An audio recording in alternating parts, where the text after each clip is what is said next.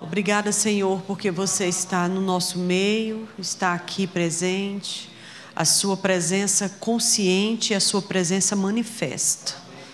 Obrigada pela sua presença manifesta. Nós temos bem mais do que dois ou três reunidos neste nome. Obrigada, Jesus. Obrigada, Espírito, Espírito da verdade, que dá testemunho da verdade.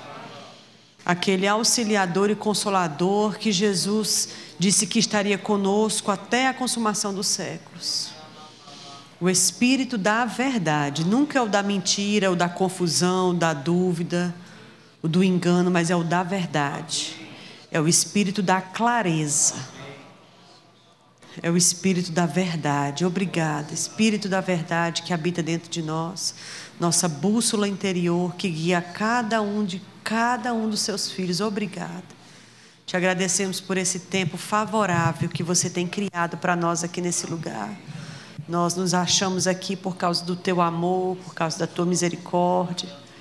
Nós te agradecemos pela mesa posta, pela a comida e a bebida servida nessa mesa, nessa, nesse banquete, nesse lugar, lugar de paz, lugar de ensinamento, de exortação, de aumento, de crescimento. Obrigada. Nós te louvamos e te agradecemos. Obrigada pela, pelo espírito de conselho que Diego trouxe para nós, o espírito de conselho, trazendo as direções, as clarezas. Obrigada, Pai. Cada um traz aquilo que lhe é próprio. Cada um traz para a mesa aquilo que lhe é próprio. Obrigada, Pai, porque temos sido alimentados. Nós te louvamos, declaramos uma noite de paz, iluminação e esclarecimento. No nome de Jesus. Amém. Graças a Deus. Você pode sentar. Essa é a noite que o Senhor criou para que nós nos alegrássemos nele. O dia e a noite que o Senhor criou. Uma noite de paz, um dia de paz. Amém? Eu quero agradecer a você pela sensibilidade, né? Eu acho que para todo filho de Deus, independente de qualquer coisa, o desafio é essa obediência radical. Você usou esse termo, obediência radical. O que seria uma obediência radical? Uma obediência que não questiona, não deixa para amanhã, não deixa para depois. Entender o que é Ele, vou fazer não é? E isso é bem importante para qualquer filho. Foi por causa de desobediência que Adão fez o que fez e destinou todo o planeta ao que está destinado. Só uma desobediência trouxe toda essa desgraça aqui. Também foi uma única obediência que trouxe toda essa salvação aqui. Né? Então, realmente, uma obediência e uma desobediência mudam destinos. Então, essa, esse coração de ser obediente, quando tem certeza que é Deus, é bem necessário para qualquer filho, mas especialmente para um profeta. Amém? Você foi muito assertivo hoje à noite e bem polido, é um profeta polido. né? É um profeta que usa as palavras. Eu queria ser um profeta assim. Foi muito bom, muito obrigada. Diego, nos abençoou muito, fico muito feliz. Amém? Você ficou feliz? Amém. É tão bonito ver Deus usando as variedades. Diz que é a multiforme sabedoria. O que é, uma multiforme sabedoria? Muitas formas diferentes de uma mesma sabedoria. Eu gosto disso, essa variedade. Deus não nos fez clones, né? Deus gosta das particularidades. Isso é muito bom. Se Deus, amado, gosta das particularidades, por que, que a gente vai querer fazer as pessoas clones umas das outras? Se Deus quer a diferença, né? As diferenças na mesma verdade. Amém? Não é a diversidade de coisas diferentes e estranhas, são as várias formas de fazer a mesma coisa. Amém? De expor a mesma sabedoria, o mesmo entendimento que só pode vir de Deus. Amém? Então, com tantas coisas que nós temos para falar, e eu quero dar um pouco de continuidade ao que a gente falou de manhã, eu queria só saber quem está aqui hoje à noite que não estava hoje de manhã. Levanta a mão. Pronto, tem algumas pessoas, né? Então isso significa que o seminário profético está começando para você agora né? Então, assim, dá para o que a gente tem ouvido hoje, você já começou com um ensino muito interessante. Esse livro, Testando o Sobrenatural, gente, ele é bem necessário, um livrinho pequeno, coisa de 30 minutos. com a leitura ostensiva você termina o livro, sabe? É, eu vou te dizer uma coisa: se a gente não gosta de ler, a gente vai ter problemas. A gente precisa aprender a desenvolver isso. Não dá para viver de audiobook, sabe? Não dá para ficar só ouvindo a palavra gravada. Né? Nem sempre você vai ter esse, esse, essa ferramenta. Amém? Então, assim, goste de ler, leia os bons livros. Eu considero os, os bons livros de autores, homens e mulheres ungidos e, e, e, e homens e mulheres da fé, da palavra revelada, como aquele passarinho que come a comida, rumina, rumina, rumina e põe na boca do, do filhote. Né? Então alguém veio, pegou isso aqui, estudou isso aqui, ruminou e botou na nossa boquinha, a gente está lá comendo de graça. Amém? Então eu quero dar uma certa continuidade ao que a gente viu de manhã, e eu quero falar com você aqui uma definição de profecia que o próprio irmão Reagan fala mas quem relatou essa, essa, essa, esse significado não foi num livro de irmão Reagan, foi num livro que eu vou trazer amanhã, que eu acho que você, Diego, precisa ter esse livro.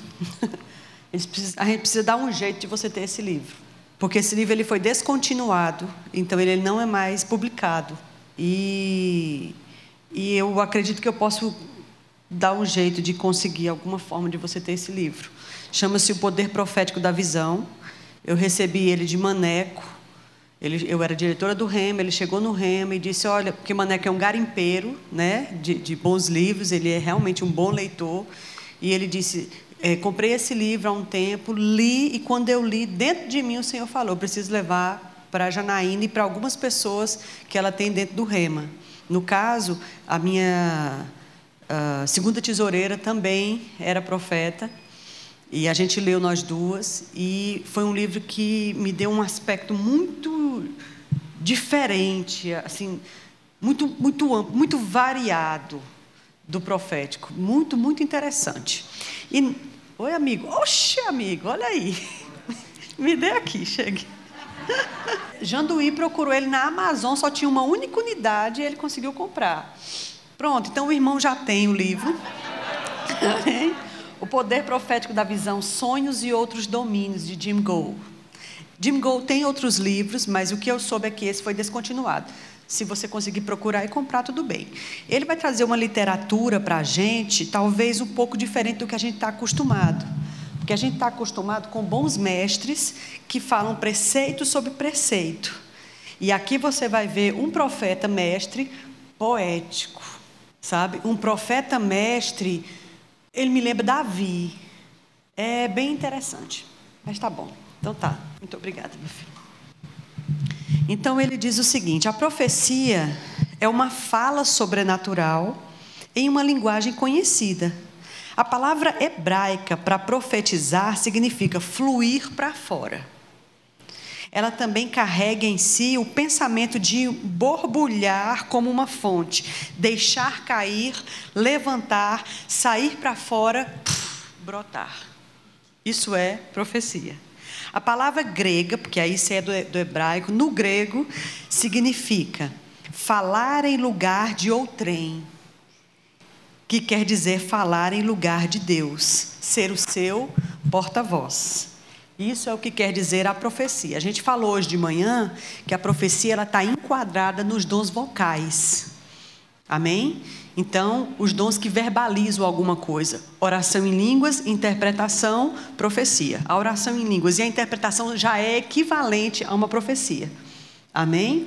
Então, o que é uma oração em línguas? Alguém, quando Paulo fala lá em 1 Coríntios, gente, aquela, aquela, aquelas explicações ele está falando para a igreja que ele fundou como pai, ele tem autoridade e ele está falando dentro de um contexto de se falar em público aqui no microfone ou então em voz alta no meio da congregação, todo mundo parando e ouvindo você.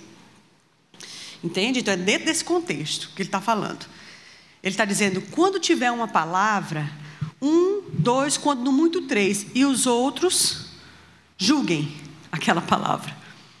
Ele está dizendo que se não tiver intérprete, fique calado falando consigo mesmo e com Deus. Como assim fique calado falando consigo mesmo e com Deus? Ele está querendo dizer que num culto todos nós podemos orar em línguas como nós fizemos agora. Todo mundo levantou a voz, todo mundo começou a orar em línguas. Mas se dentro desse, desse mover de todo mundo orando em línguas, uma, uma pessoa levanta a voz num nível maior do que o da média da igreja e começa a orar em línguas bem alto, significa que vai ter uma palavra dali. E é essa ordem que Paulo está querendo botar na casa. Ele está querendo organizar a casa. Você está entendendo? Ele não está querendo tolir nada. Pelo contrário, ele quer que a gente busque mesmo e avance. Então, se esse momento que a gente estava aqui agora, que eu disse, vamos orar em línguas, irmãos, e todo mundo ora, e todo mundo começou a orar em línguas, e uma voz se levanta, se aquela voz se destaca mais alta do que as outras, significa que ali vai haver uma interpretação. Talvez essa interpretação não venha da própria pessoa que começou a orar em línguas. Talvez ela teve aquele ímpeto de Deus de trazer a oração em línguas. Então significa que alguém tem que ser o intérprete, não é tradutor é intérprete. Amém? E uma coisa que é importante os pastores prestarem atenção é que se acontecer isso, for por Deus, né? E aquilo for realmente por Deus, e não houver ninguém que interprete, o pastor local tem que se levantar e interpretar. Se tiver sido Deus que levantou aquela pessoa em oração em línguas. Quando isso acontece, é equivalente a uma profecia, porque a profecia ela é um discurso inspirado. Pronto, a profecia é um discurso inspirado. Dentro desse discurso inspirado, pode e deve ter, com certeza, algum elemento de palavra de conhecimento, que diz respeito ao presente e ao passado, ou uma palavra de sabedoria, que diz respeito a alguma coisa do futuro. Amém? Ou dentro dessa, dessa profecia, com certeza ela vai ter exortação, consolação e edificação. Às vezes ela vai ter um aviso, às vezes ela vai ter a confirmação de alguma coisa, mas com certeza ela é um, um, um discurso inspirado, que tem essa, essa nota de borbulhar, deixar sair, fluir para fora, brotar. Pronto, isso é a profecia. A Bíblia diz que todos nós podemos profetizar. E Paulo quer mesmo é que todo mundo profetize. Se você ler lá em 1 Coríntios, ele quer mesmo, no 14, ele diz: Olha, eu quero que todos façam, a nível de igreja, né, para todo mundo ser edificado. O bom mesmo é que ore é, é, é, para poder interpretar, e eu quero que vocês mesmos profetizem, só que poder profetizar não nos faz profetas. Porque qualquer um de nós deve ser levantado por Deus para trazer um discurso inspirado. Mas isso não nos faz profetas. O que nos faz profetas? O que nos reconhece no ofício do profeta? Ter com constância dois dos três dons de revelação, pelo menos, que são palavra de conhecimento palavra de sabedoria ou discernimento de espírito, e isso com constância. E uma constância, inclusive, crescente, cada vez maior. Não é uma época da minha vida em que eu tive isso dois, três meses seguidos e depois não tive nunca mais, já faz dez anos. Então tem uma coisa aí que precisa ser resolvida. Tudo bem? Outra coisa, querido, como qualquer chamada ministerial, é, eu falei de manhã, ela nasce com você.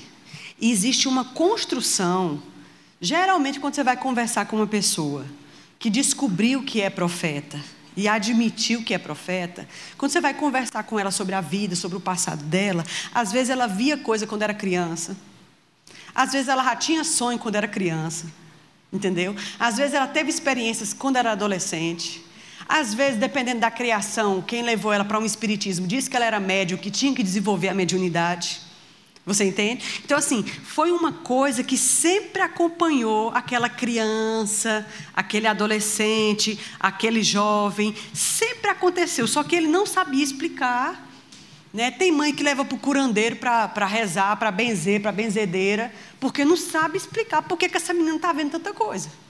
Ou por que, que esse menino tem tanto sonho, ou por que, que esse menino sai com umas coisas diferentes. Você entende? Então, assim, não é uma coisa, gente, entenda, com qualquer chamada. Já que a gente está falando do profético, mas com qualquer chamada, você vai ver sinais dela desde que a criança nasce. Você entende? Agora, quando a gente nasce de novo, que aceita Jesus, aí a gente vai descobrir que tem uma chamada, pronto. Aí uma vez descobrindo e aceitando, agora a gente vai desenvolvê-la. Mas os sinais dela vai estar o tempo todo. Quem é mestre? Geralmente bons professores das escolas seculares, das faculdades. Alguns deles são mestres, mas eles não sabem que são. Você entende? Então, assim, pessoas aventureiras que gostam de viajar muito e quando chega, quando ela começa a falar, junta gente. Às vezes ela está falando sobre qualquer assunto e ela gosta de explicar sobre aquilo junta gente. É possível que ela seja algum tipo de apóstolo. Você entende? Eu estou falando de gente no mundo que ainda não descobriu aquilo. Mas o profético sempre teve sinais. Sempre teve sinais. Eu não sei se você já me ouviu falar sobre isso. Ai, não sei porque eu estou ofegante. Deve ser porque você me deu uma palavra, fiquei ofegante.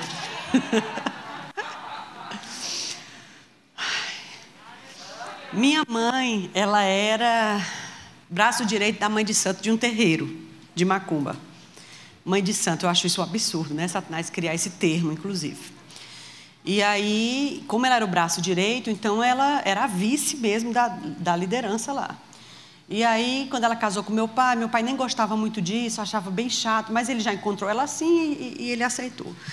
E aí ela estava grávida de mim e ela nem sabia ainda que estava grávida. E ela foi na sexta-feira lá para bater os tambores e o demônio incorporou na mulher, colocou a mão na barriga dela e disse: Você está grávida. É uma menina. O guia dela é Iemanjá. Bote o nome de Janaína. E aí, quando ela fez isso, a minha mãe ficou toda feliz, pronto, estou grávida. Já comprou aquele quadro bem grande de Iemanjá em cima da água, caindo umas pérolas das mãos dela, né? porque era o meu guia, então meu guia tinha que me acompanhar desde cedo. Olha só. Entendeu? e aí eu nasci muito doente. Minha mãe fez muitas promessas, meu pai fez muita rezadeira para ver se eu vivia, se eu sobrevivia.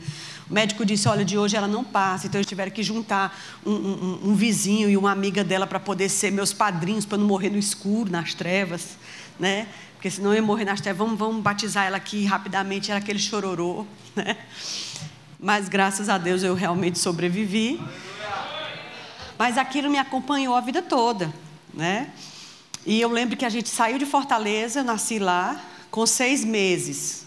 Meu pai foi para Fortaleza, para Minas, e aí, ah, quando eu tinha seis meses, meu pai mandou a passagem para minha mãe ir, porque a Fiat tinha aberto lá e meu pai foi procurar emprego lá. E lá a gente se estabeleceu. Lá nasceram meus outros dois irmãos. Então, quando eu comecei a entender, assim, desde que eu me lembro de quando eu tinha, acho que não sei, se quatro anos, cinco anos, eu lembro do quadro na minha casa. Então, para onde a gente foi, o quadro foi. Quando minha mãe separou do meu pai, que a gente voltou para Fortaleza, ela levou o quadro.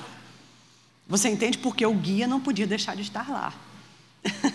e por causa dessa influência, a, a, a, Satanás ele tinha uma base legal para fazer algumas coisas, construir algumas coisas. Você entende? Na minha vida. Quando eu aceitei Jesus com 16 anos, essa base legal foi cortada. Amém? Inclusive, maldição no meu nome, essas coisas, não, acabou, gente. Passado ficou para trás e agora é isso que tudo se fez novo. Agora, uma coisa que a gente precisa entender é que às vezes ele quer inventar moda. Você está entendendo? É, ele não quer desistir de você facilmente. Então ele fica inventando coisas e criando situações para mostrar: eu ainda tenho poder sobre você. Você ainda tem elo comigo. E eu quero você, eu não perco você. E aí, à medida que o crente nasce de novo, né, claro, e vai crescendo espiritualmente, ele vai aprendendo como manter cortado aquilo que o novo nascimento cortou. Você entende? E tomar posse daquilo. Mas essa sensibilidade sobre coisas, sobre sonhos, sobre ver coisas, sempre aconteceu. Entende? E Satanás, uh, querendo estabelecer uma marca, às vezes ele passa uma marca numa criança e ele quer reivindicar aquela marca para o resto da vida. E quando eu estava mais velha, é, uma mulher disse: Essa menina é muito sensível, viu, socorro? Essa tua menina é muito sensível, você precisa treinar essa menina, porque essa menina vai ver coisas, essa menina é médio. E eu era bem nova. Mas na frente, uma, uma mulher disse: Essa menina vai casar grávida, antes dos 16.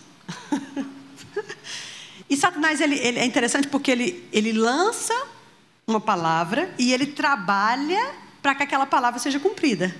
Porque isso não somente valida o, o que falou, você está entendendo? Como também desgraça a vida daquele para o qual foi emitida a palavra. Porque se está tudo no reino das trevas, então está tudo farinha do mesmo saco. Então o diabo mesmo faz uma profecia aqui e ele mesmo trabalha para poder realizar. E isso valida quem deu a profecia. Entende? E vale, é, é, é, é, somos nós que temos que fazer por onde aquilo não acontecer. E realmente Satanás quis trabalhar para que isso fosse finalizado. E não foi, graças a Deus. Amém? Mas eu quero que a gente só entenda, queridos, que os sinais da chamada, eles vão aparecer muito cedo. Muito cedo.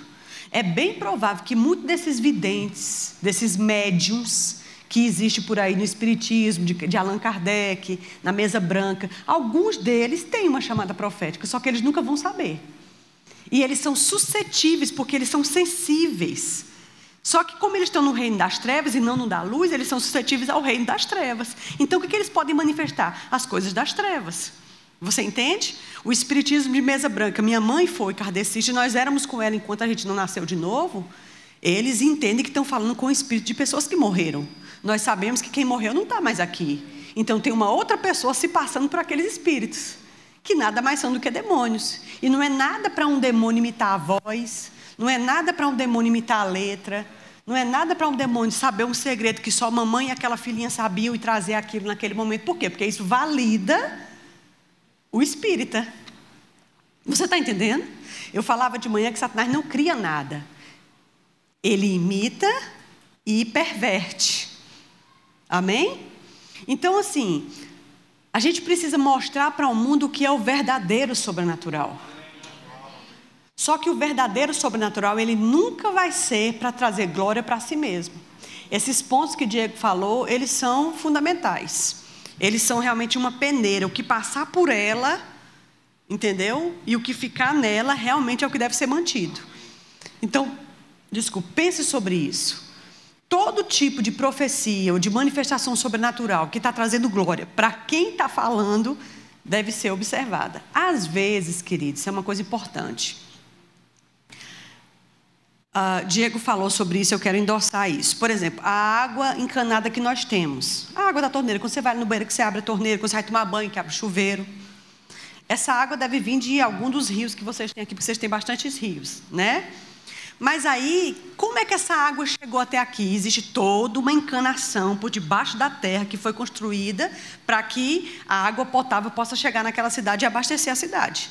Então, a água daquela represa, daquele rio, como seja, né, ela passa, ela vai para uma, uma, estação de tratamento, com certeza ela recebe algum, algumas químicas, algumas coisas, e de lá para cá, para chegar na sua casa, ela passa por um cano. Então, quando ela vai passando por aquele cano, que ela sai na sua torneira, ela recebeu muito daquele cano.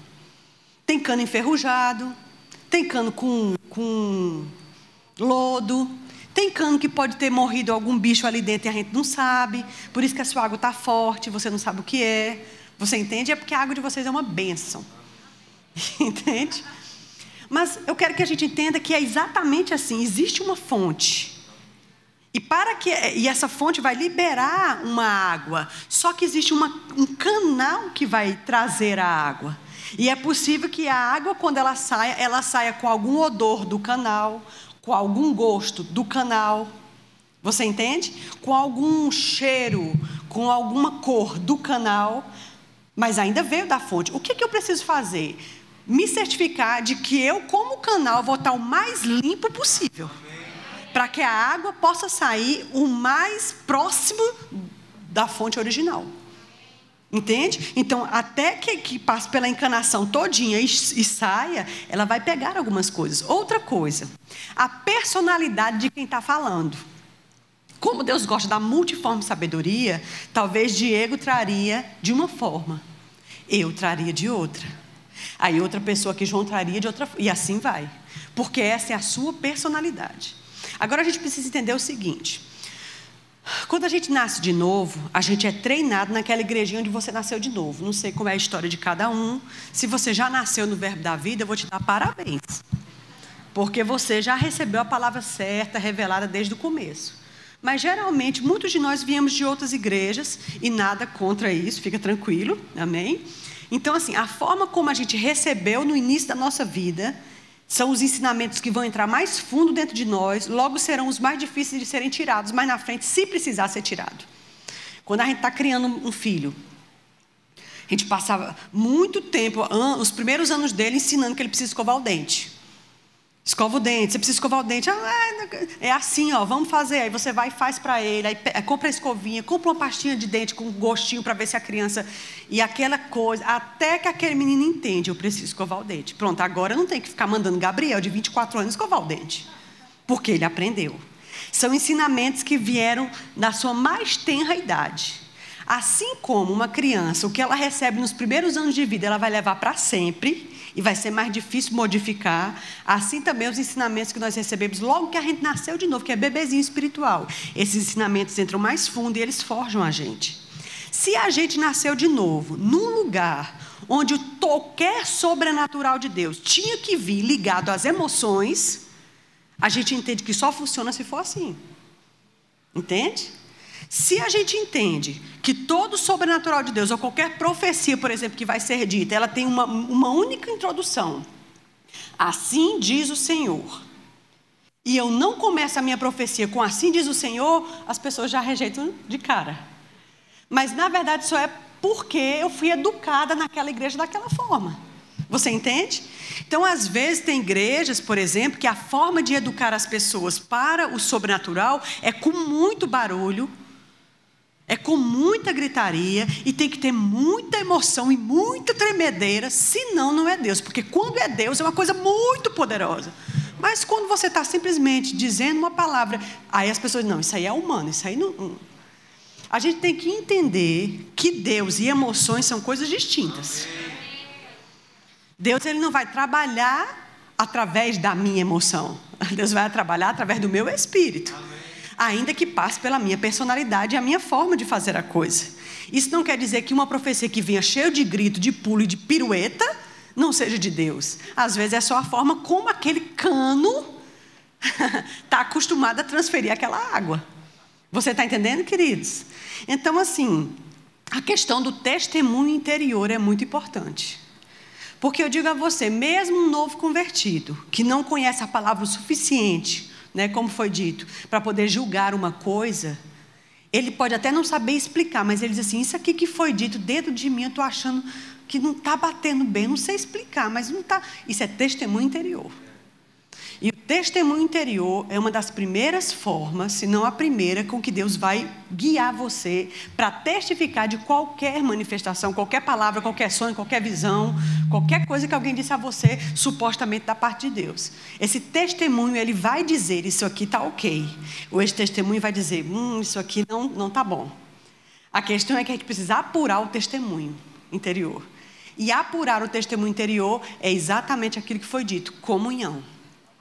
O crescimento espiritual tem duas pernas: comunhão com Deus em oração, em adoração, em oração em línguas e leitura e meditação da palavra.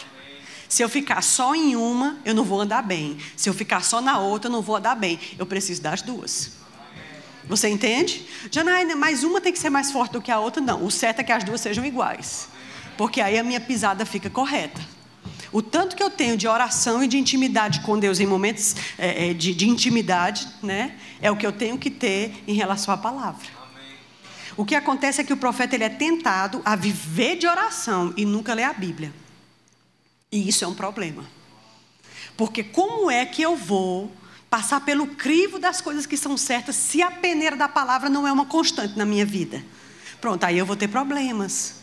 Você entende? E às vezes é por isso que tem muita confusão na igreja. É por isso que às vezes os pastores precisam centralizar o profeta, precisa dar aquela sacudida no profeta, porque o profeta não consegue julgar-se a si mesmo. Eu acho interessante que a Bíblia diga que, como o Diego falou, que a profecia deve ser julgada. Diz que ela deve ser julgada. É interessante isso.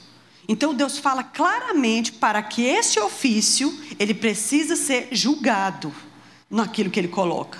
Isso significa que eu, como um profeta, ou você, como uma pessoa que, que deu uma palavra, a gente não deve ficar chateado porque as pessoas estão avaliando o que a gente está dizendo, porque é bíblico. Na verdade, se eu sei que foi Deus que falou através de mim, eu fico é feliz, mesmo que alguém julgue, eu quero mesmo que você avalie. Eu acho bonito quando um, um, um, um, profeta, uma profetisa fala alguma coisa. Eu vejo Simon fazendo muito isso. Ele diz alguma coisa e depois ele fala: Isso pareceu bem para você? Isso caiu bem para você? Há algum testemunho interior do seu coração sobre isso? Ele não traz aquela palavra como absoluta.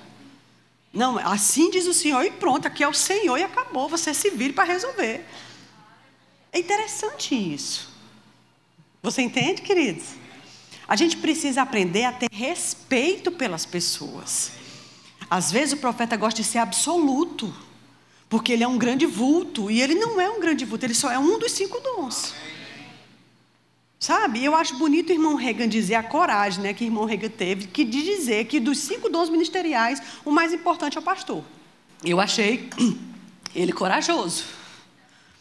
Porque, na verdade, os cinco dons são absolutamente necessários. Todos os cinco, com as suas particularidades, eles são maravilhosos. Mas, realmente, como eu falei de manhã, os cinco dons passam pela mão do pastor.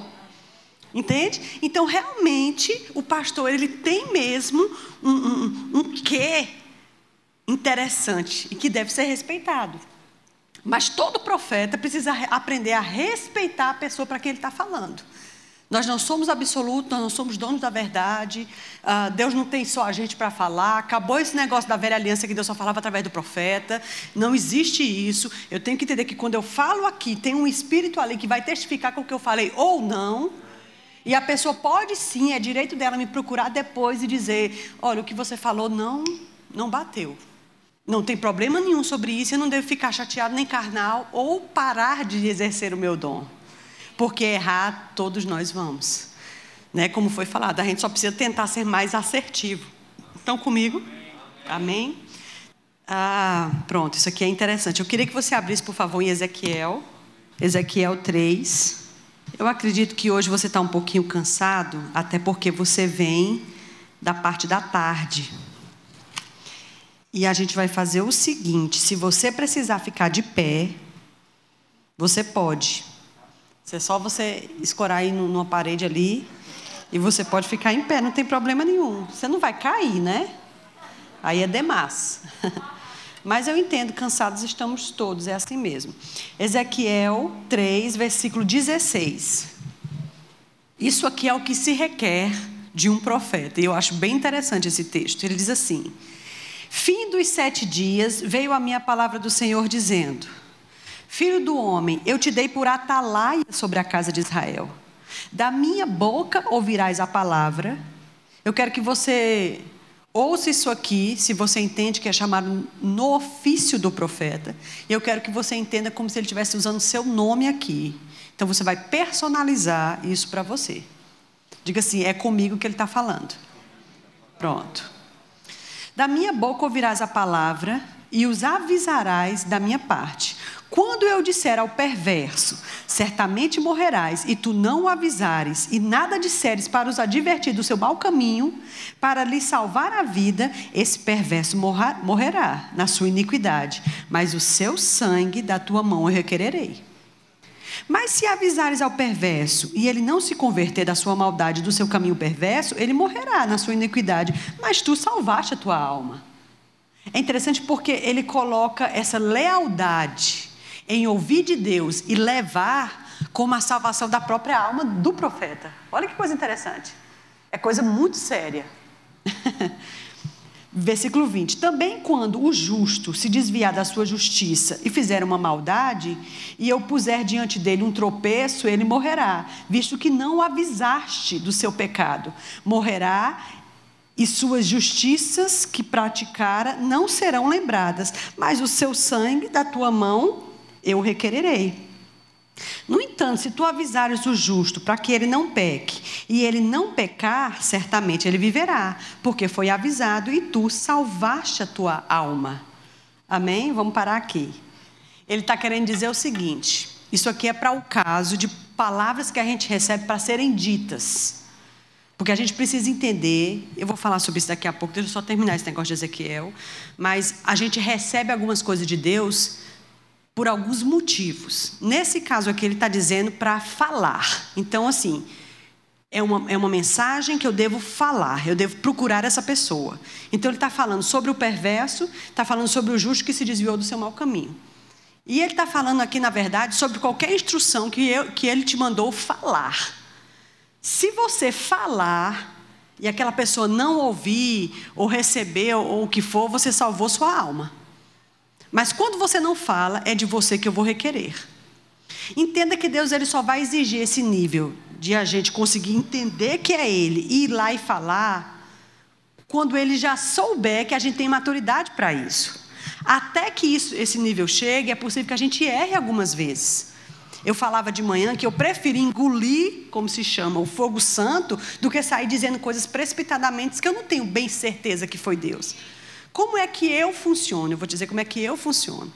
Quando eu estou num ambiente, ou num, enfim, que chega uma nota, eu levo um tempo ainda apurando ela. Às vezes pode ser uma coisa no culto que precisa ser falada aqui em público, ou às vezes é uma coisa que você recebe no culto sobre alguém que você Deus te direciona a procurar aquela pessoa pessoalmente. Não importa como seja, se é público ou se é privado, eu fico apurando a nota. E ele sabe como é que eu funciono, porque Deus sabe como você funciona, entende? E eu digo, Senhor, você sabe que eu preciso ter absoluta certeza. Então, se tem coisas que eu sei imediatamente, isso aqui é Ele, eu preciso fazer agora. Mas tem coisas que eu preciso apurar aquilo. À medida que você vai apurando, esse, esse, esperar um pouco em Deus, buscando dentro de você, é para fazer como? É para dizer o quê? É para fazer agora? É você mesmo que está falando? Então, deixa isso forte dentro de mim, eu quero clareza de que é para fazer. É assim que eu funciono. Entende? Isso me, me facilita errar menos. Entende? É possível que eu não tenha certeza naquela hora, e aí passe a oportunidade e eu não faça. E às vezes Deus persevera comigo e em outro momento eu vou lá e faço o que precisa ser feito. Você entende? Mas não sejamos precipitados em fazer as coisas que a gente não tem bem certeza que é para ser feito. É por causa disso, gente, que tem um monte de erro dentro da igreja do Senhor. E é uma bagunça, e o povo do mundo fica de fora olhando essa bagunça, eles acham um absurdo. Entende? E tem crente dentro das igrejas que fogem do chamado profético, ou não gostam mesmo desse negócio de profeta, por causa das coisas que viu acontecer.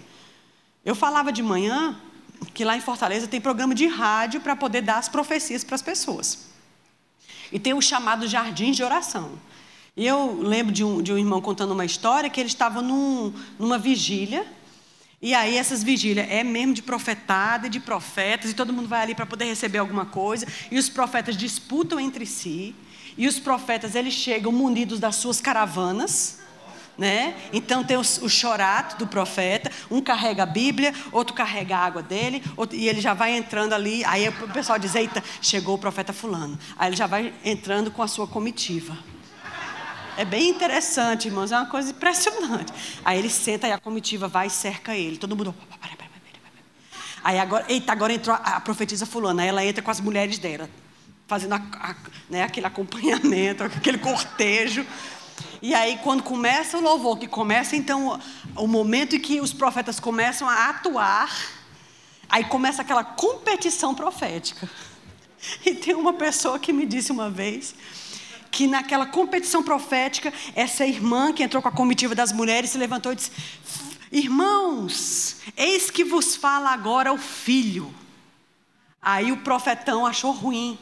Aí, enquanto o profeta estava dando a palavra dele, ele se levantou e disse: Irmãos, eis que agora o que vos fala é o pai. Ou seja, como o pai é maior do que o filho, então ouça o pai, para de ouvir o filho. Gente, palhaçada. A palavra é bem essa. É engraçado porque Satanás, ele, acho que ele olha e diz assim: eu não preciso nem fazer muita coisa, não, deixa ele, eles por ele mesmo aí, eles.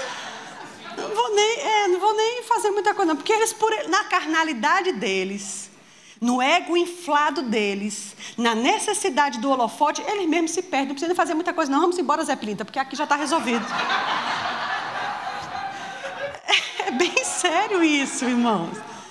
Às vezes a nossa carnalidade, ela resolve a coisa por si só, só nós fica só mesmo olhando. Não vai nem precisar fazer nada. Ah, existe uma competição de egos e a gente precisa ter muito cuidado com isso. Eu falava isso de manhã, esse holofote em cima do profeta, que é uma coisa muito séria. O profeta precisa saber lidar com isso.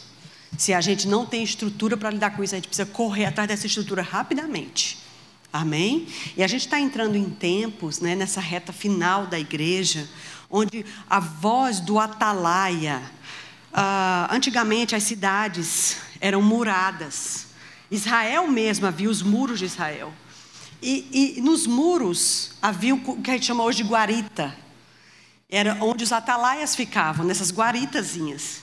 Então essa pessoa ela ficava numa, numa posição bem em cima do muro, na parte mais alta dos muros. Quando alguma pessoa vinha chegando perto da cidade, os atalaias eram os primeiros que viam.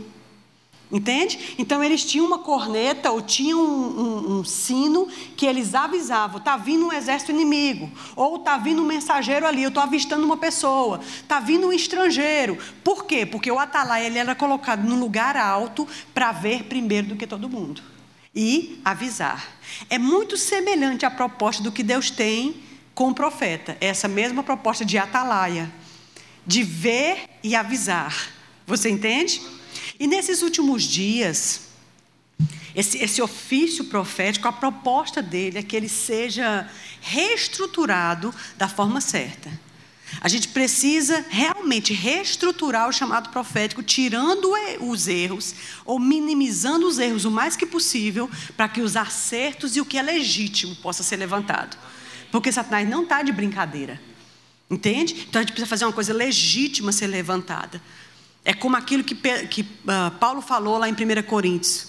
Ele disse que quando o indouto ou o incrédulo, o incrédulo entrar e o coração dele for discernido, rapidamente ele vai cair no chão e se entregar a Jesus. Porque realmente a profecia é um sinal para o mundo.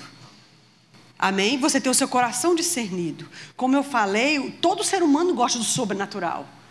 Alguém chegar para você e dizer: Olha, eu já vi isso sobre você e você é assim, assim, assim, vai ter isso, isso, isso na sua vida. Nossa, a pessoa fica chocada. Quem não quer uma coisa dessa? Entende? Então nós precisamos sim, eu acredito que vai se levantar cada vez mais nessa reta final, profetas específicos para lidar com o evangelismo. Como assim específico para lidar com o evangelismo? Aquele tipo de profeta que vai ser usado por Deus para exatamente desvendar os segredos do coração e quebrantar aquela pessoa para ela nascer de novo. Isso vai acontecer. Na verdade, nós já temos gente assim hoje. Amém? A gente já tem pessoas assim hoje. Eu não sei se você ah, assiste. Não, você não assiste. Mas existe um programazinho chamado Hollywood Medium. E é um rapazinho bem novinho, que ele é um médium e ele visita as celebridades. Isso é um reality show. Já viu? Ele visita as, as, as celebridades, ele vai com um escarcela e um papel, e ele não sabe nada sobre as, as, as pessoas. Ele senta lá e, e é bem interessante porque ele começa a receber na hora. O estilo dele não é fechar os olhos e psicografar. Ele fica conversando com a pessoa, aí diz, ah, pronto, então, está é, chegando uma pessoa. A personalidade não diz nada. É, pronto, está chegando uma pessoa. Ah, aí ele fica riscando. Ah, parece seu avô. Ele, ele tinha um, um gatinho de estimação. O nome do gato era Harry. Aí a pessoa começa a chorar. Você entende? E aí começa. Gente, se os nossos olhos pudessem ser abertos numa hora dessa, você ia ver uns dois ou três aqui perto do rapaz. Agora, isso é um programa de rede nacional que, inclusive, está saindo fora dos Estados Unidos e as pessoas estão impressionadas. Existe uma fila de celebridades querendo agendar com esse rapaz. Venha, por favor, na minha casa para fazer a minha leitura. Porque todo mundo tinha algo a dizer para alguém que já partiu e não conseguiu. Todo mundo queria ter um momento com alguém que já partiu, que não vai poder ter nunca mais. Então todo mundo está correndo atrás disso. E Satanás está botando um holofote em cima disso e botando fama em cima desse rapaz. E outra coisa, eu digo a você, eu não sei, eu não conheço, mas me parece que ele está sinceramente enganado. Me parece que ele entende que ele tem sim um dom de Deus e que Deus está usando ele para abençoar a vida das pessoas, dando a elas uma oportunidade com seus entes queridos que já partiram. Então ele se sente um anjo. Olha só, que coisa é essa, meu? Ele se sente um anjo. Ele, ele, ele, entra na casa para abençoar aquela vida, para dar a ela uma oportunidade com alguém que já partiu. E ele diz os detalhes, ele diz a cor do animalzinho, ele dormia não sei aonde. Diz, gente, é, é, bem, é bem terrível. E Satanás está botando holofote nisso. Só que nós temos também, no reino de Deus, indivíduos que estão sendo levantados só para trabalhar na área de discernir a vida das pessoas para poder trazê-las para Jesus. Isso é bem interessante, é bem pontual, eu acredito que é bem próprio desses últimos dias mesmo, porque é um trabalhar de Deus nessa reta final, porque a, gente, a igreja vai ter uma colheita muito grande nesse, nesses últimos tempos, então a gente precisa fazer muita gente nascer de novo. E há muitos artifícios e ferramentas que Deus vai se munir nesses últimos dias. Entende? Nós vamos realmente voltar para aqueles detalhes que Deus deu, por exemplo, a Cornélio. Tuas esmolas e tuas orações foram ouvidas. O homem não era crente, não era nascido de novo ainda. Só tinha um coração que amava o Senhor. E ele diz: por causa disso, subiram diante de Deus. Agora eu vou te dizer uma coisa: manda pessoas a Jope, na casa de Simão Curtidor. Tem uma pessoa hospedada lá, que o sobrenome é Fulano de Tal. É, a casa fica na beira-mar. Vá lá mandar buscar ele. Aí, enquanto os homens saíram, no dia seguinte, Pedro estava orando, e aí teve um, um, um, uma manifestação, Deus corrigindo Pedro de coisas que ele já deveria ter soltado, porque Pedro ainda não entendia que Deus só veio, não veio somente para judeus, ele veio para gentios. E por isso Deus disse: mata e come, mata e come. Ou seja, eu parei com esse negócio, isso já acabou. O fim da lei é Cristo, Pedro. Você tem que entender que eu vim para todo mundo, eu quero misturar mesmo o povo, porque agora eu estou para o judeu, para o grego, para o livre, para a mulher, para o homem, para o negro, para o branco, para o chinês, eu quero todo mundo. Você precisa entender isso. Então quer dizer que era um ministro já top, que tinha o nome dele em todos os cartazes, mas tinha uma pendência que precisava ser resolvida. E se aquilo não fosse resolvido em Pedro, aquilo ia ser um peso para o restante do ministério que Deus tinha com ele. Agora, olha como Deus cronometrou os, os, os, relógios. Quando ele terminou de ter essa visão, os homens chegaram. E Deus já avisou ele: vem homens aí, que eu mandei, vamos dizer assim, e eu quero que você vá com eles sem nada questionar. Aí os homens bateram na porta, olha, nós viemos, a banda de Cornélio, eles, aí eles entraram, ficaram com ele, no outro dia saíram para viajar, para ir para a casa de Cornélio. Diz, amados, que quando você lê lá em Atos, Cornélio não falou três minutos, ah, desculpe, Pedro não pregou três minutos, e o povo começou a falar em línguas. Você não vê Pedro dizendo, pronto, agora eu terminei, quem quer aqui receber Jesus? Aí o povo vai e recebe. Pronto, vocês que receberam Jesus, vão aqui com os conselheiros, eles vão aqui ministrar para vocês o batismo do Espírito. Não, você não vê esse processo. Não que a gente não deva ter esse processo, devemos ter, é o que é de prática nas nossas igrejas. Mas ali Deus quis fazer um negócio bem diferente. Até para que a gente entenda que uma vez nascido de novo, todo mundo já pode falar em línguas. Até para que a gente entenda que uma pessoa desejosa e sedenta, que já está toda pronta, ela aceita Jesus ali sentado, ninguém nem precisou levantar a mão. É muito rápido. O novo nascimento é simples. Quem dificulta é a gente. E aquilo queria ensinar uma lição para Pedro. Porque Pedro precisava ser melhor. Mas eu quero que você veja essa, essa manifestação sobrenatural. De Deus dar ao homem um endereço no dia anterior. Num determinado momento em que Pedro estava orando, ele teve um suspenso de sentidos. Teve a visão, Deus cronometrou as coisas, os dois rapazes chegaram para levar Pedro. Tudo cronometrado. Agora eu te pergunto: Pedro estava no WhatsApp na hora que os homens chegaram? Pedro estava botando em dia a série dele maratonando? Eu achei interessante o que Diego falou sobre as distrações. São muitas na nossa era moderna, muitas demais até. E isso aí, amado, todos nós estamos incluídos. Nosso celular, as redes sociais, o nosso Instagram ou o nosso WhatsApp, porque tem gente que trabalha no WhatsApp. Eu trabalho no WhatsApp. Na coordenação, a gente precisa falar com diretores o tempo todo. Ninguém liga mais, eu passo áudio, é mais prático. Você passa um áudio, você me dá um retorno e assim a, gente, a vida ficou prática, ficou rápida. Mas realmente, de manhã, a primeira coisa que a gente ainda está deitada aqui, que a gente está ter assim para pegar, é o celular. Não é? E isso explica por que a gente está nesse nível. E explica por que a gente não tem profetas tão assertivos e tão detalhistas. Mas todas as pessoas ao longo da história, todos os grandes nomes de homens e mulheres que despontaram nessa trincheira, pode olhar a vida deles. Eram pessoas que, que tinham a coragem de fazer as escolhas certas, mesmo pagando preços. E aí você tem N exemplos. A Má diz que Catherine Kuhlman, o carro dela estacionava no, no, lugar onde ela ia ter uma cruzada, e as pessoas já começaram a chorar e, e, querer se arrepender. O pessoal nem sabia o que era, porque a mulher tinha estacionado. Você entende? É muito interessante isso. A gente precisa dessas coisas. A Aimee Simple McPherson, que é a fundadora da, da Quadrangular, Nancy do Friends, que é uma ministra que o marido dela faleceu há um tempo num, num acidente de, de de avião, ela, ela ministrou na nossa igreja numa conferência de mulheres. Nancy Friends comprou a casa de Aimee. Porque a casa de Aimee era um palácio para aquela época. A Aimee fez uma sacada, onde ela ministrava da sacada para o povo, porque ela era famosa demais. Os primeiros paparazes da era moderna começaram com Aimee Simple, MacPherson. E ela tinha uma sacada onde ela ministrava. Eles fizeram um túnel que dá no, no, meio da estrada, no meio do mato, para ela entrar nesse túnel e já sair dentro da casa dela, porque o pessoal ficava cercando a, a, a, a propriedade dela para ver ela chegar. E ela já tinha entrado na casa fazia tempo, porque era um, um túnel subterrâneo. E nesse do Friends, comprou a propriedade, a casa de Aimee Simple.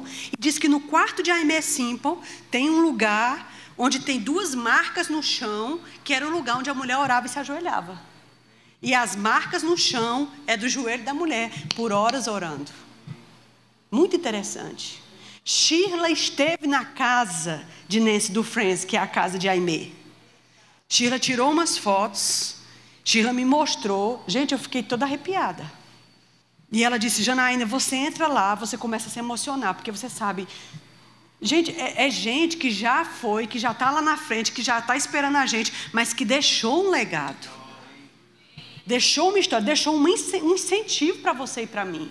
Esse pessoal foi, mas está dizendo quem vão ser os próximos. Quem vai ser o próximo? Quem vai dar a continuidade? Quem vai pegar esse legado? Quem vai pegar esse, é, esse bastão? Você entende? Eu, a gente estava numa conferência de Kenneth Copeland, um dos, gente, um dos dinossauros da fé. Você tem que dar graças a Deus que esse povo ainda está vivo que são contemporâneos de irmão Rega. Você tem uma foto com Kenneth Copeland, T.L. Osborne, Kenneth Rega e Oral Robert, orando juntos numa cruzada. Você tem noção? Rick Renner morava num condomínio com T.L. Osborne e Kenneth Rega e tomava chá da tarde. Entendeu? Uma coisa assim bem simples. e aí a gente estava numa conferência de Kenneth Copeland, há uns anos atrás, conferência de ministros, que não entrava brasileiro, mas Shirla conseguiu, através de Aiva, que é a líder de oração de Kenneth Copeland. E nós estávamos lá, um grupo reduzido. E eu lembro que a gente estava num, num dado momento lá do culto. E tinha um homem de cabeça branca tocando um piano. A Shirla chegou junto de mim e disse: Jane, tu sabe quem é aquele homem? Eu disse: Minha filha, não sei quem é ninguém aqui. Não sei de nada aqui. Disse, o nome dele é não sei quem, não sei quem, não sei o que, Wigglesworth.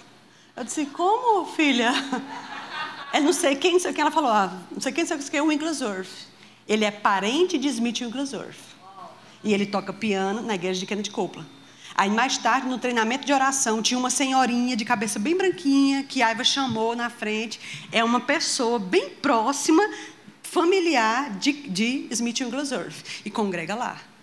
Em um dos cultos, o último culto, quem foi ministrar foi o filho de Oral Robert, muito parecido com ele, uma cópia. Quando o menino pisou no, no, no, no palco, e a gente tinha Todd White sentado, a gente tinha a filha de Kenneth Reagan sentada, porque ninguém conhece ela, só ouve falar de Kenneth Jr. Pat, se não me engano, estava lá sentada. A gente tinha vários ministros da fé sentados ali, e aquele homem subiu para pregar, e Kenneth Copeland se levantou. Kenneth Copeland gosta de cantar. Kenneth Copeland cantou, e aquele homem ministrou. Gente, tinha um, um negócio que varria o povo do púlpito para lá e voltava e ia e voltava. Eu só sabia chorar. Eu chorava, eu chorava, eu disse: Meu Deus, eu estou dentro do lugar que a gente lê nos livros, né? Eu estou dentro do lugar com as personalidades que ainda nos restam, com as personalidades que ainda nos restam, que viram coisas. Oral Hop, você precisa ir na faculdade de Oral Hop dentro de Tulsa, uma coisa impressionante. O legado que aquele homem deixou, uma faculdade confessionalmente cristã, quem estuda lá sabe que vai receber coisa cristã, entendeu? E o povo vai para lá, porque é uma das faculdades melhores que existe na região. A gente precisa entender que teve gente que deixou um caminho pavimentado para a gente. E com uma vida mediana, a gente não chega. Com essa vida mediana, dividida demais, puxada demais para as coisas naturais, todos nós, irmão, estou falando comigo. Sabe quando você olha para um, um, um ambiente que você vê um alçapão aqui aberto em cima de você, e você percebe uma mão estendida do alçapão para baixo, dizendo: suba para cá, suba para cá. Tenha coragem de, de, de vir para esse nível aqui. Me, me dê sua mão. Deixa suba para cá. Você entende? Só que subir para cá significa deixar isso, deixar aquilo, que é lícito. Às vezes a gente tem autogratificação. Sabe o que é autogratificação? Ah, eu trabalho muito, eu mereço. Ah, eu, eu, eu sofro muito a mão do diabo, eu mereço isso aqui.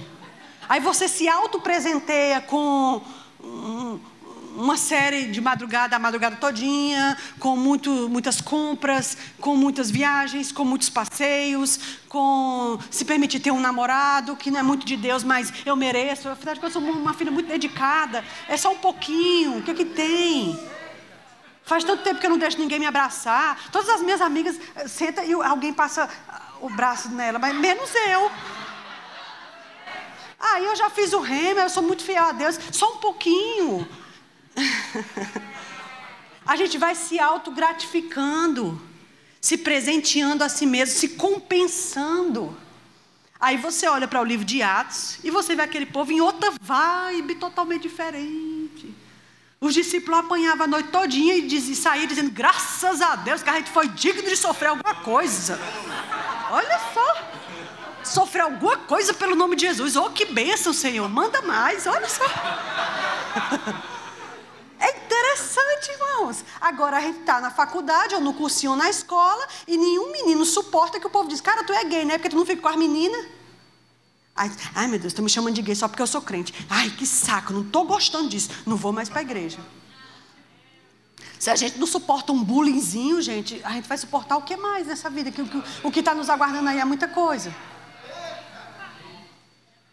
Ai, tem que manter essa virgindade. Ah, meu Deus. Ou então, ah, eu tinha uma vida tão ativa no mundo, mas agora me converti, eu tenho que ficar me segurando. Ai, meu Deus. Gente, ei, ei, ei. Dê a mão para quem está no alçapão te puxando para cima.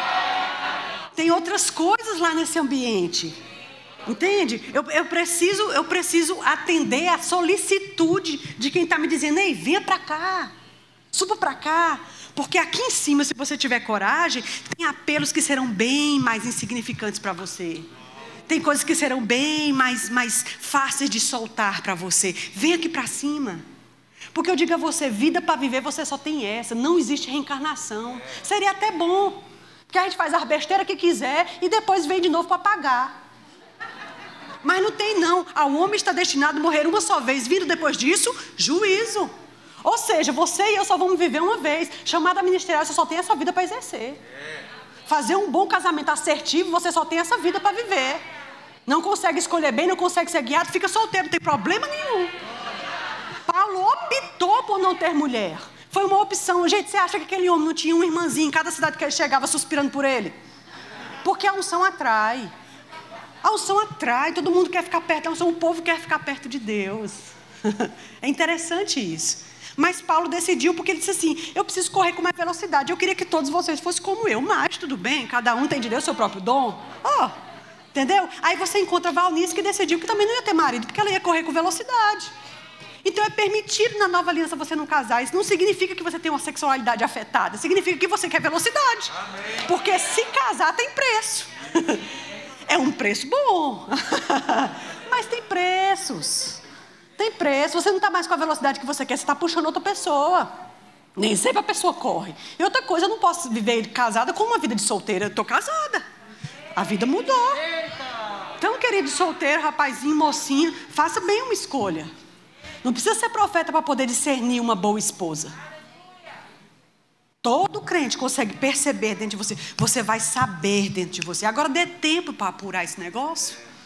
Não seja tão rápido. Senhor, eu me sinto tão desejoso da unção que existe. porque eu vejo que é realmente uma mulher de Deus. Cuidado, às vezes a gente já se apaixonou, já começou a falar no WhatsApp, já está toda envolvida e agora quer orar. Só que agora nossa alma já está toda envolvida. Dificilmente você vai conseguir ouvir. O certo, querido, era ter colocado isso diante de Deus antes de começar qualquer primeiro olhar. Bateu o olho, se engraçou, viu que, que é interessante? Senhor, eu vi Fulano, me ajude sobre isso. Não quero errar. Gente, porque casamento é coisa muito séria. A gente não tem tempo para estar tá perdendo. E agora que é mesmo, porque a gente não tem muito tempo. Como uma moça solteira, eu colocava isso diante do Senhor. E eu tinha a minha forma de fazer. Como eu falei, Deus respeita e sabe alcançar você do seu jeito. E eu dizia, Senhor, é o seguinte: eu vi minha mãe separando do meu pai, namorando N homens. Os homens batia, traía, bebia. Os homens, os namorados dela gostavam de mim. Três namorados dela se apaixonaram por mim. Teve um dos namorados dela que terminou com ela, ela sem entender por quê, que foi atrás, o que foi que houve, eu fiz o quê. E ele agoniado, porque era um homem de caráter, ele disse, eu terminei com você porque eu, eu me apaixonei por essa tua menina. Olha que terrível! Você entende?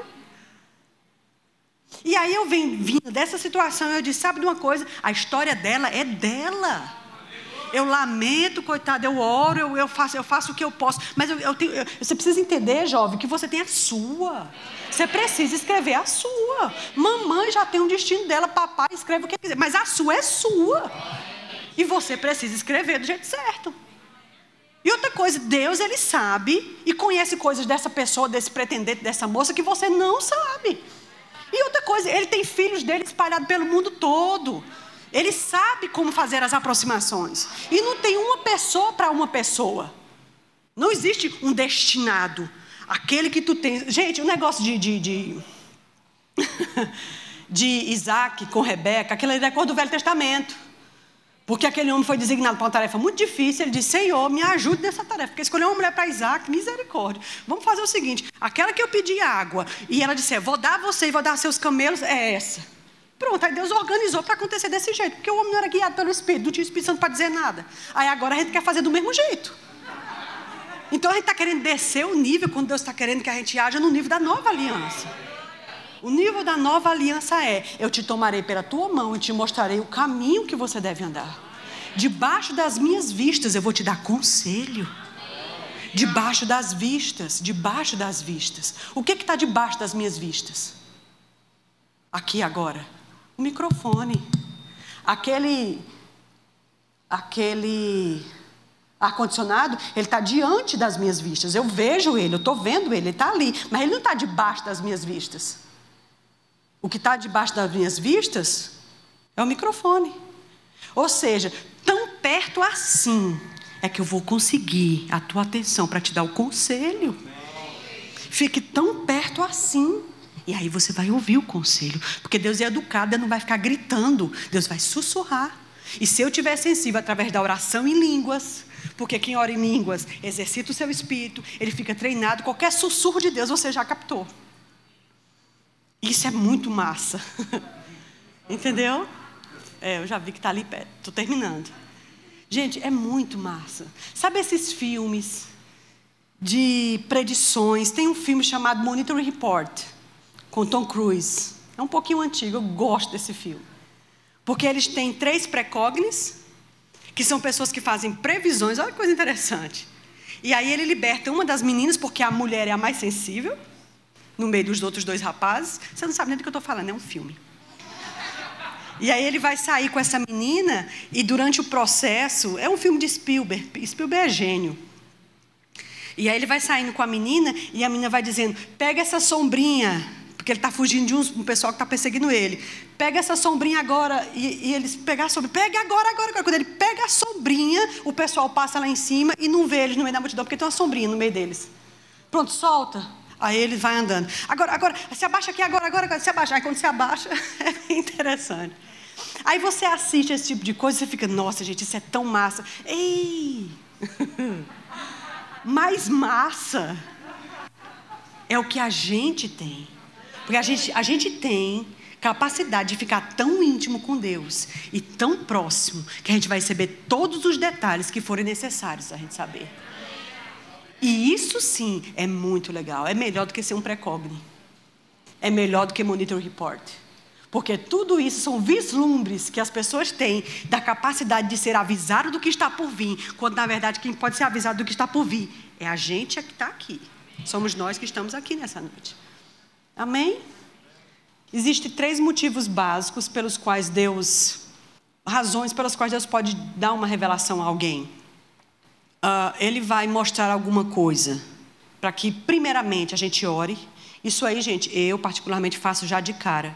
Não tem esse negócio de dizer assim, é para eu falar para alguém, é para eu... Não, assim, eu recebi alguma coisa sobre uma pessoa, eu já oro logo. E geralmente comigo, eu recebo em sonho. Então, sonhei sobre aquela pessoa, acordei, eu já vou, ai Senhor, dá livramento, Pai, ministra, abre os olhos, eu já vou orando. Depois eu vou descobrir o que precisa ser feito com aquela informação. Mas orar é a primeira coisa. Segundo, certo, recebi isso. Além de eu orar, é para fazer o que mais? Às vezes é só para orar. A gente precisa saber discernir o que é só para orar e gerar aquilo em oração e o que é para eu procurar a pessoa e falar alguma coisa. Às vezes não é para falar nada, é só para orar. E às vezes é para procurar e falar. Amém? E a terceira forma, ou o terceiro motivo pelo qual Deus pode mostrar uma coisa a gente, isso eu aprendi na minha vida, é só pela lealdade de compartilhar uma coisa com você.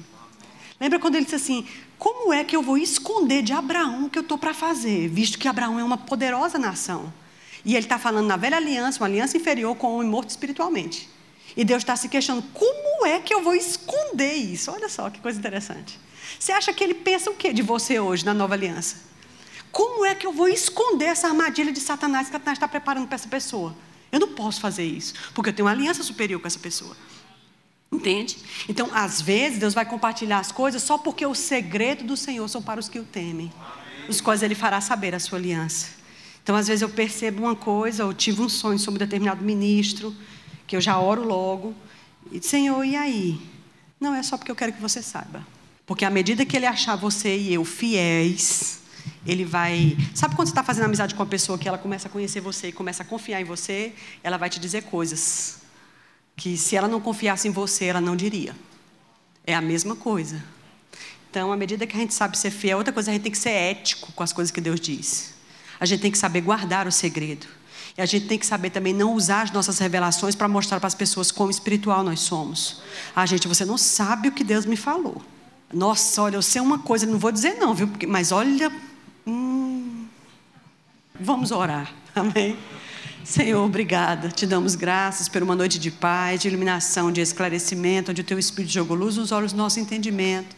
Queremos aumentar e crescer nisso para que a sua boa mão possa ficar sobre nós, nos preparando para o que está por vir aí na frente. Os anos que nos aguardam, que nós não sabemos, mas você sabe.